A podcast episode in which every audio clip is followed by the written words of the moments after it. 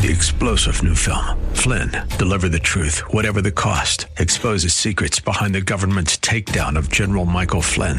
Flynn knew what the intel world had been up to. He ordered the first audit of the use of contractors. This set off alarm bells. He told the truth. He was the most dangerous person for Donald Trump to hire. They had to get rid of Flynn. Flynn, deliver the truth, whatever the cost. Available now. Watch it today. Go to salemnow.com. Salemnow.com.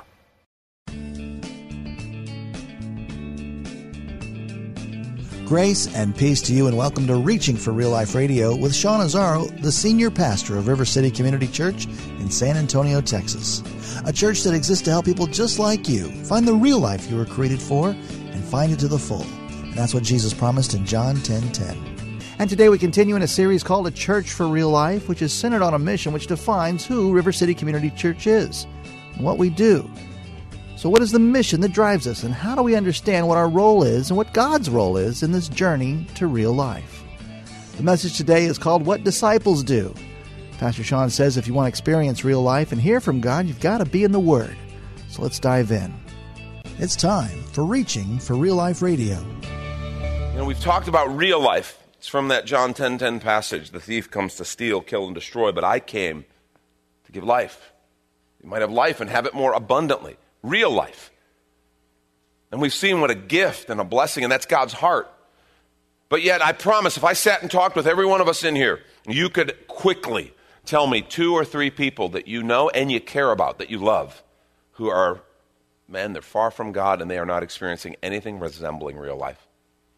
And your heart breaks for them. You pray for them.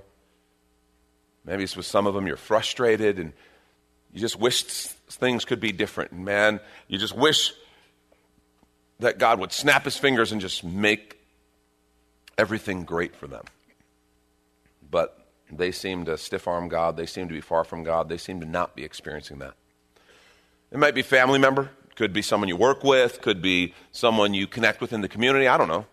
But we all have folks like that. As I'm even sharing here, faces and names are coming before your mind. I want to take just the start of this service to pray for them. Because that's what this is all about real life. Somebody prayed for us, somebody shared with us, and because of that, we get to experience the abundant life that Christ has in us. But there are lots of people who are far from God who we know, love, and care about. I just want to take a moment and pray for them. So let's pray. Jesus, thank you so much for the abundant life that you give. And we just lift up our friends, our relatives, our family members, our, our co workers, just those people in our lives that we so want to see come to know you, that we so want to see experience the grace and the life and the joy and the peace that comes from knowing you. I just pray, Jesus, that you would speak to their hearts right now. We think of them and we list them by name, Jesus. We pray for, and you just fill in the blank there. We pray for, and we just ask that you would do a powerful work in them. Draw them by your Spirit. Lord, use us to whatever degree you, you can. Help us to facilitate what you're doing. Lord, I pray that you bring other believers into their life to help encourage and facilitate what you want to do. Because, Lord, you created us for something amazing, and so many of us live so far below that. Jesus, I just pray that you would move and you would work. And we lift these friends and family members up. We pray that there'd be amazing testimonies, even in the next weeks and months, of what you did, because we trusted you for their salvation. We thank you in Jesus' name. Amen. See, that's what this whole thing's about. You know, yesterday I performed the, I officiated the memorial service for that young man in our congregation who took his own life. And that's one of those things that, um, at times like that, all the peripheral stuff, all of the, the little petty things that we get caught up in, yeah, they don't matter. it becomes real obvious what matters. And there are so many people missing what God has and living outside of the real life he has. It's a matter of life and death. And that's why we do what we do. That's why we're here. We started this conversation recognizing a church for real life is all about Jesus, isn't it? It's all about Jesus. It's not about religion. It's not about tradition. It's not about being hip and progressive, being the coolest church, uh, you know, on the block. That is not what it is about. It's not about any of those things. It is simply about Jesus because he's the one who gave his life to save us from our sins. He's the one who fills us with his spirit. He's the one who showed us what it means to be full of God's presence. It is all about him. And we saw that if you're going to live real life, you're going to have to learn to walk differently. And that sometimes that's the hardest part, right? Leaving the old. To enter into anything new, you got to leave the old. And leaving the old can be sometimes the hardest part. And so we talked about that journey that God walked us through, and we saw real life as a journey of dependence, and then we saw real life as a journey of discipline. Dependence, learning to trust God. You know, kind of lean not on your own understanding, learning to depend on Him and trust Him. And then we saw it's a journey of discipline. There's just some things that God wants to train us in and teach us that will lead to life. We talked about the root principles. Remember?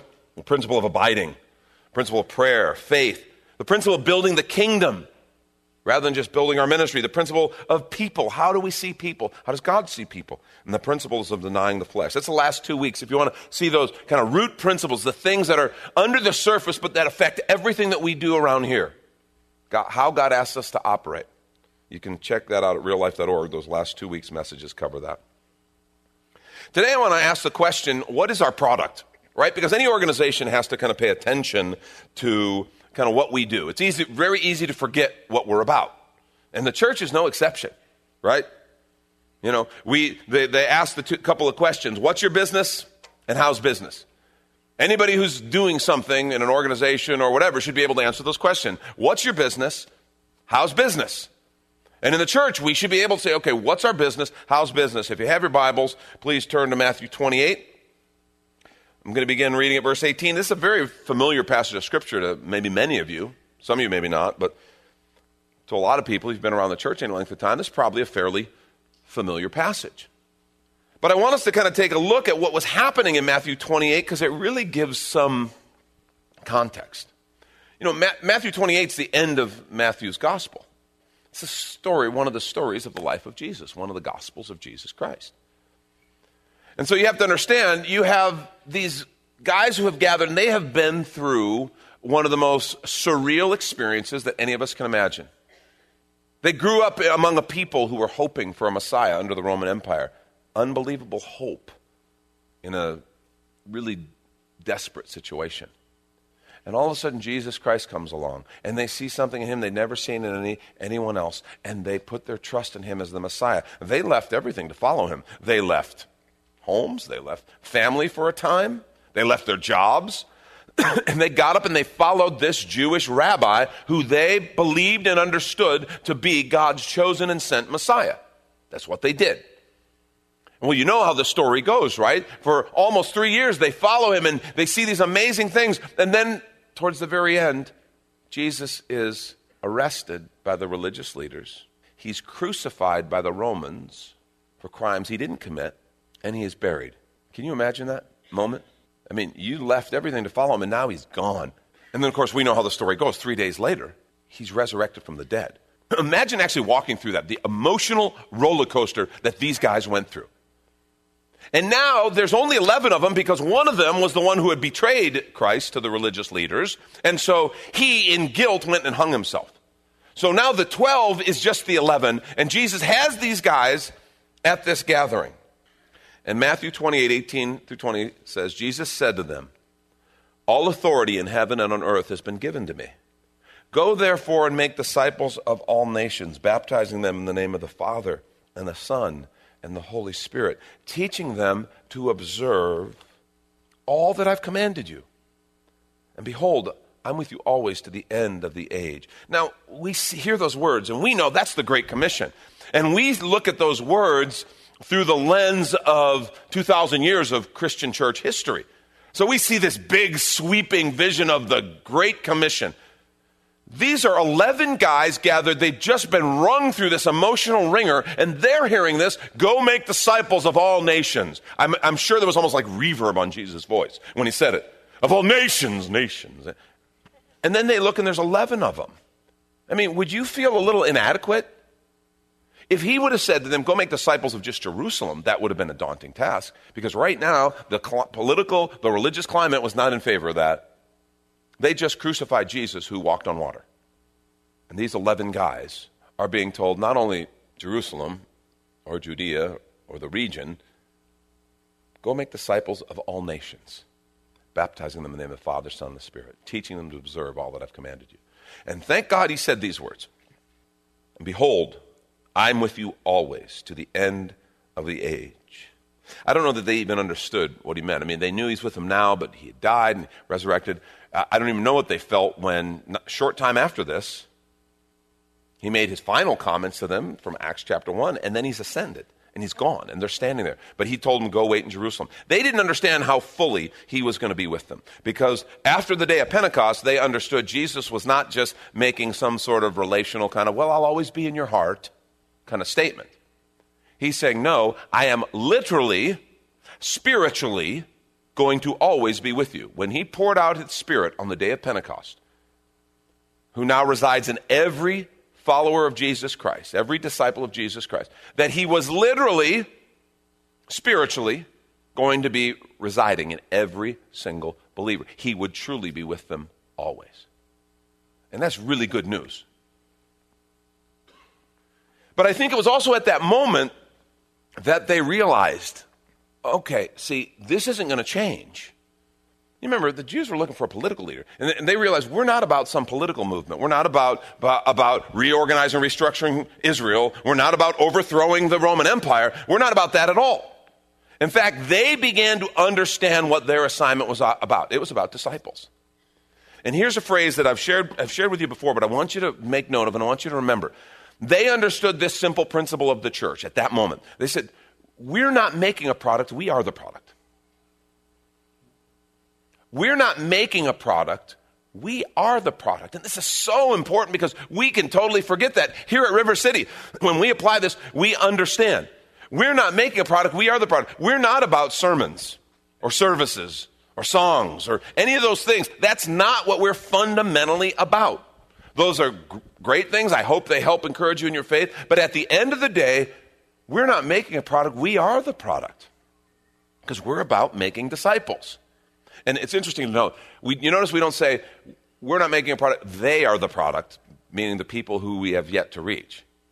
No, we are the product. The product of this church is the disciples, those who are here and those who we have yet to meet and introduce to Christ. It's the people. And that's really important. The measure of this church is not our stuff that we do, but it's us. It's who we are. That's what this is all about. See, our mission is to make disciples. At the end of the day, when you know what is the church, what did Jesus ask us to do? Make disciples. That's what we do. People who follow Christ. In fact, we say it like this. Here's our mission statement here at River City. We say more people living real life by passionately following Jesus. That's what we do. We took the Great Commission, and just kind of put it in a, a kind of some action, active phrases that we could act on. Our goal, our mission here, this is why we exist. More people living real life by passionately following Jesus. That's what we're about. That's God's vision for people, that they would live real life, that their life would be full, vibrant. I didn't say easy, but that it would be real. And it would come by passionately following Jesus. I, I want to say that's God's vision for you. Don't settle for less. How, how sad if we sit and talk about real life being a church for real life, God's vision of real life, but it's just something we're talking about. We're not living, experiencing, breathing. That's God's vision for people. That's God's vision for you and I. That's God's vision for our community, this northeast region of San Antonio, this whole corridor where God's given us influence. That's His vision for all the people that you and I know. All the people we prayed for at the beginning of this service, that's His vision for them living real life by passionately following Jesus. That's his vision for us in our community, that we would glorify him by serving that purpose and by helping people know him in our community and around the world. That's why we exist.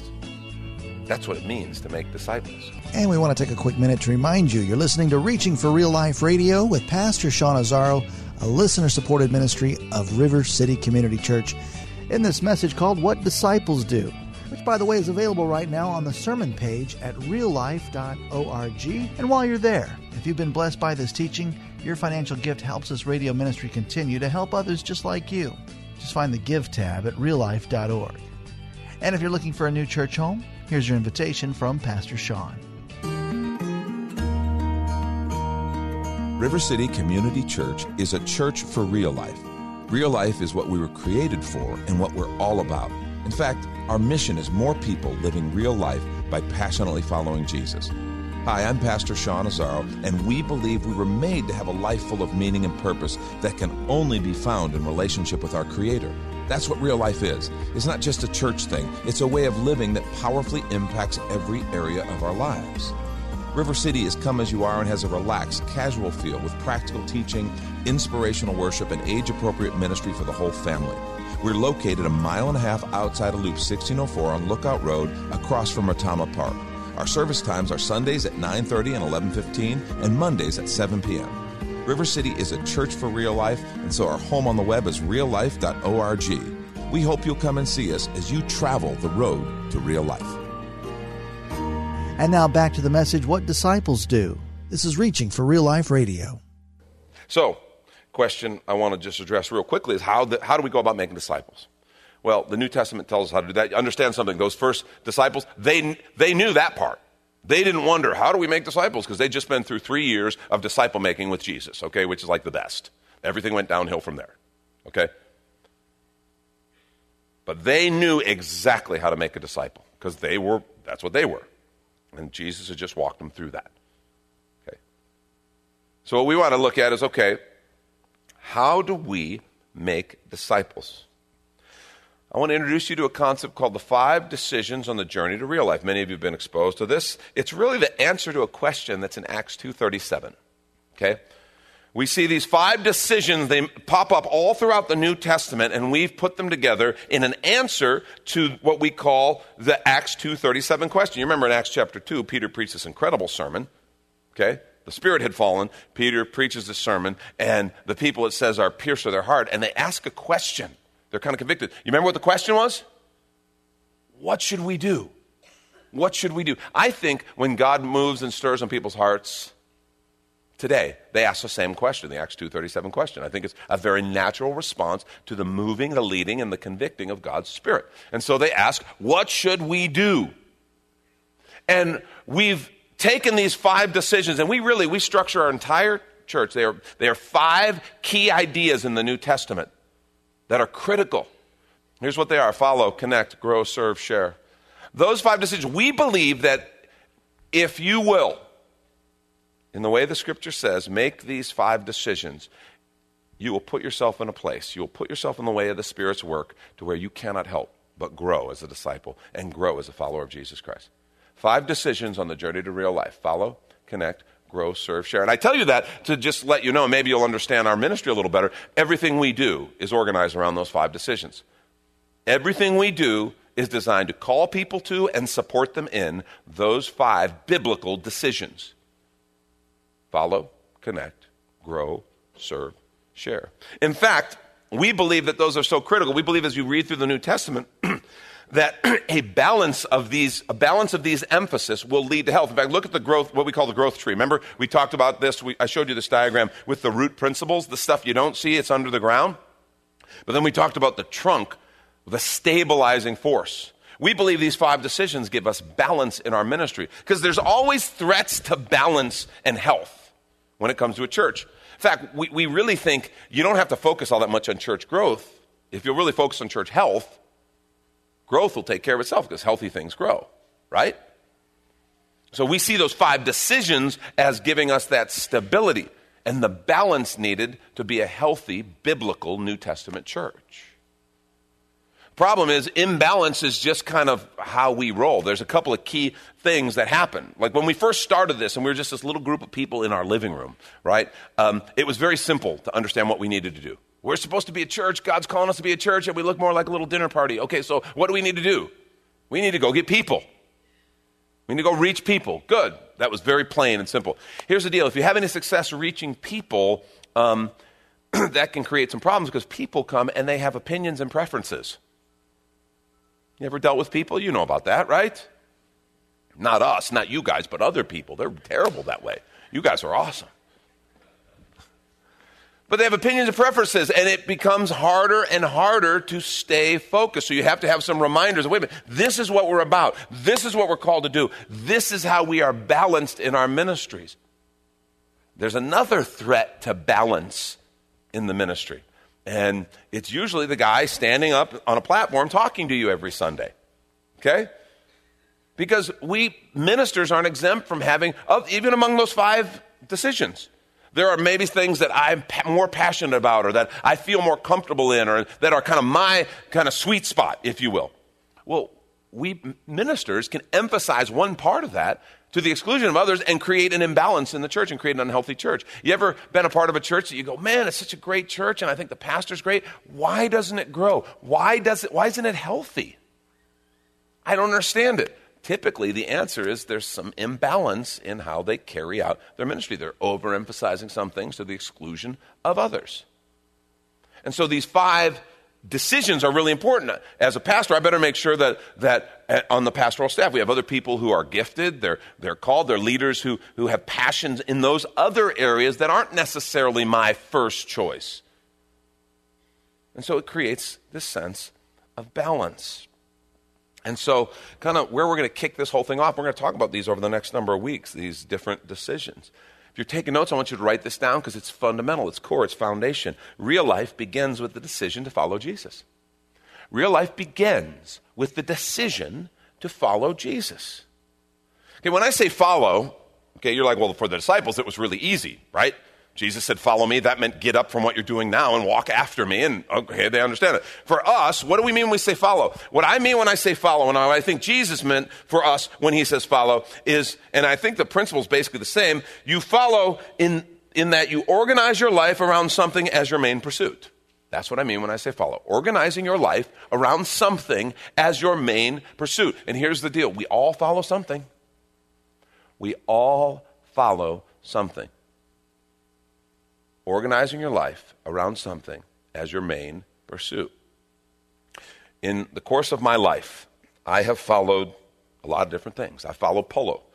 Remember, I told you that, that was going to be my profession. I was going to be a professional polo player. That was my family's background. That's what I did. That's what I was going to be about. And I was a Christian, understand, but if I talk about organizing my life around something as my main pursuit, polo would have been, at that time in my life, that thing.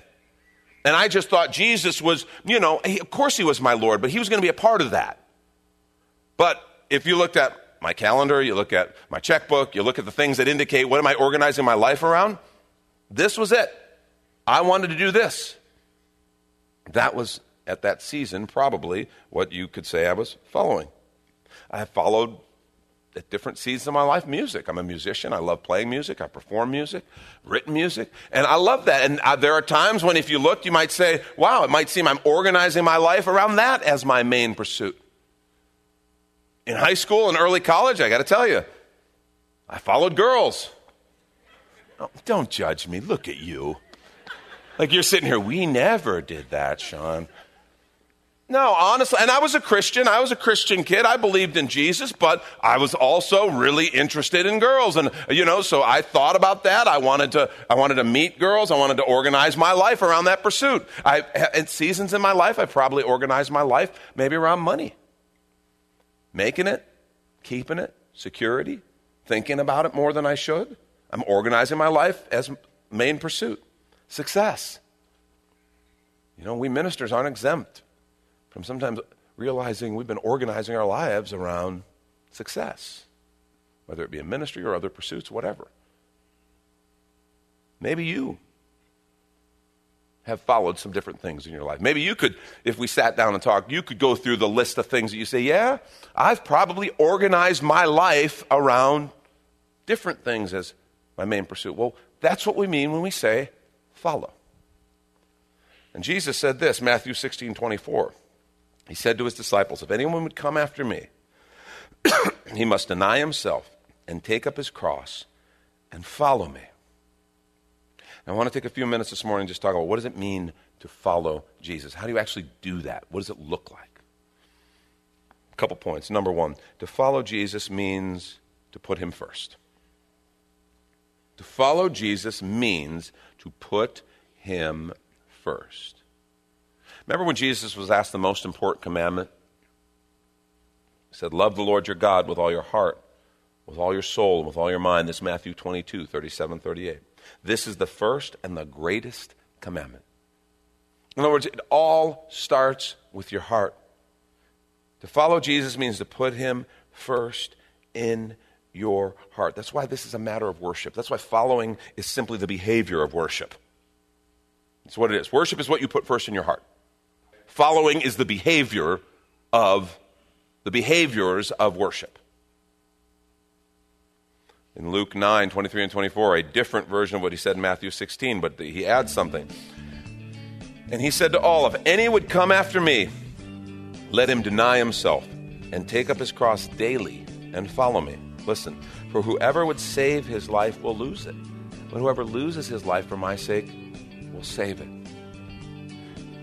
It's that paradox of surrender. That's Pastor Sean Azaro. You've been listening to Reaching for Real Life Radio. And if you'd like to hear this full message called What Disciples Do, or this whole series, it's available right now on demand when you find the sermon series called A Church for Real Life at reallife.org. And while you're there, we'd love to hear from you. Send us a note that this program blessed you, or even better, your financial gift helps this radio ministry continue. Find that Give tab at reallife.org. But of course, you're invited to visit and join us at River City Community Church, located on Lookout Road right behind Retama Park, next to the Real Life Amphitheater. If you'd like to call the church, the number is 210 490 5262. As Reaching for Real Life Radio is a service of River City Community Church, and we hope you join us again next time for more Real Life. Three star general Michael J. Flynn, head of the Pentagon Intelligence Agency, knew all the government's dirty secrets. He was one of the most respected generals in the military. Flynn knew what the intel world had been up to. He understood its funding. He ordered the first audit of the use of contractors. This set off alarm bells. The explosive new documentary, Flynn, Deliver the Truth, Whatever the Cost, uncovers the facts behind this scandal. Flynn told the truth. He was the most dangerous person for Donald Trump to hire. I find out the worst enemy that I'm going to face in my life is right here in America. They took my assessment and they wanted me to change it. And I was like, I'm not changing it. They had to get rid of Flynn. With in depth interviews, archival footage, and never before seen personal records of the man behind the headlines. I just felt like I was drowning. Flynn, deliver the truth, whatever the cost. Available now. Watch it today. Go to salemnow.com. Salemnow.com.